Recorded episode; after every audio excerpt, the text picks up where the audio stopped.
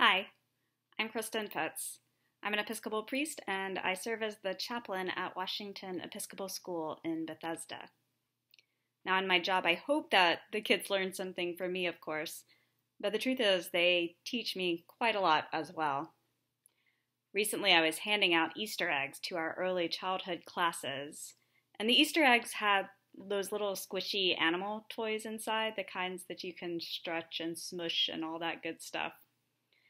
And before I went in, I was worried that there might be some kind of, jealousy or competition between the kids over the color of the eggs or the type of toy inside. That a child might say, "Oh, I wish I had the panda instead of my pig." But it turned out I didn't really need to worry about that. I was visiting a pre-kindergarten class and going around putting Easter eggs on each desk, and I put a purple egg down on a child's desk, and the child shouted, "I got a purple egg! Purple is my favorite color!" And then on the next desk, I put down a yellow egg, and the child shouted, "I got a yellow one! I love yellow!" And then on the next desk, I put down a blue egg, and the child said with wonder, "I got blue!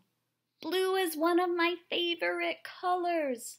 My other favorite colors are red and purple and orange and green and white and turquoise," and really went on to name most of the other colors that exist. Once everybody had their egg, we counted to 3 and we shouted, "Alleluia!" And we opened our eggs. And the children were so delighted by their individual animals as well. They were thrilled with the animal that they got, no matter what it was. One child ran up to me, just exuberant, and holding out her little squishy toy, and she said, "I got exactly what I wanted, a green unicorn." And in my head I thought, really? You envisioned a green unicorn? And to be honest, I'm still not sure that what she described as a green unicorn wasn't, in fact, a dragon. But you see, I am someone who tends to look for the flaws in a situation. And that can come in handy, right? It's really awesome for proofreading, but it's admittedly kind of terrible for everything else.